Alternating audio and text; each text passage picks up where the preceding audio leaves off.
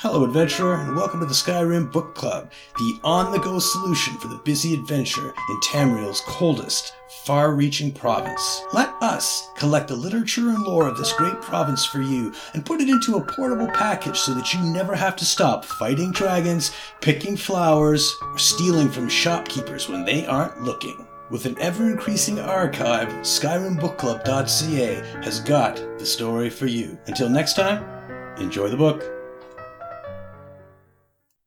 Rise of the Red Sails, a history describing the Red Sails pirates' rise to power. Pirates pose a common problem to most merchants who ply their trade by sea, but if you asked anyone other than a sailor to name even one crew responsible for their nautical woes, I wager you'd find them woefully at a loss. Few of these outlaws ever achieved the heights of infamy needed to reach the ears of inland folks. The Red Sails and their pirate queen, Fortunata ap Dugal, stand as the notable exception to this rule. Their notoriety stretches all along the Abecean coast, to the point of being a household name and catch-all bugaboo among residents of waterside towns. This widespread reputation is a relatively recent development. Not all that long ago, the Red Sails were much more like their contemporaries, independent and unremarkable. Originally a band of raiders plundering a meager living along the Strid River, it was the arrival of Fortunata ap Dugal that marked the beginning of a new era for the humble raiders who would soon be known as the Red Sails. Using her position in the Gold Coast Trading Company to lure the raiders to her side, she soon began building her floating armada. Under Fortunata's ambitious, some would say fearless leadership,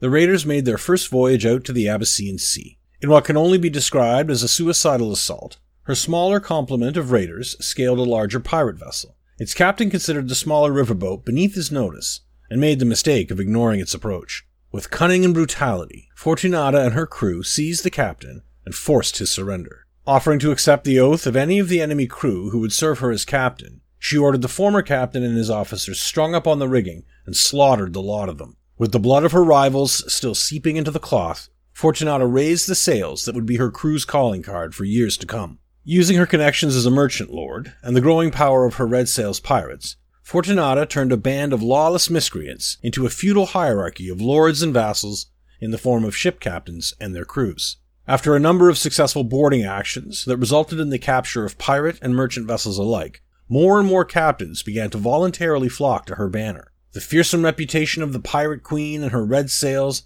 spread like wildfire from port to port as the harrowing tales of their attacks became the main topic of discussion in smoky taverns and crowded inns. When the time was right, Fortunata and her armada sailed into Anvil Harbor and grabbed control of the city. Now, Provincial Governor Fortunata and her Red Sails enforcers claim the entire Gold Coast as their personal domain. It's estimated that the Red Sails have more than two dozen vessels under the blood red sabers on a white banner. A navy in its own right, the Pirate Queen could lay claim to any port she desired, and without the Imperial Navy to oppose her, it's just a matter of time before she sets her sights beyond the Gold Coast. Anyone who thinks the Red Sails have reached the pinnacle of their ambition is simply living in denial. Brace yourselves, Abeceans.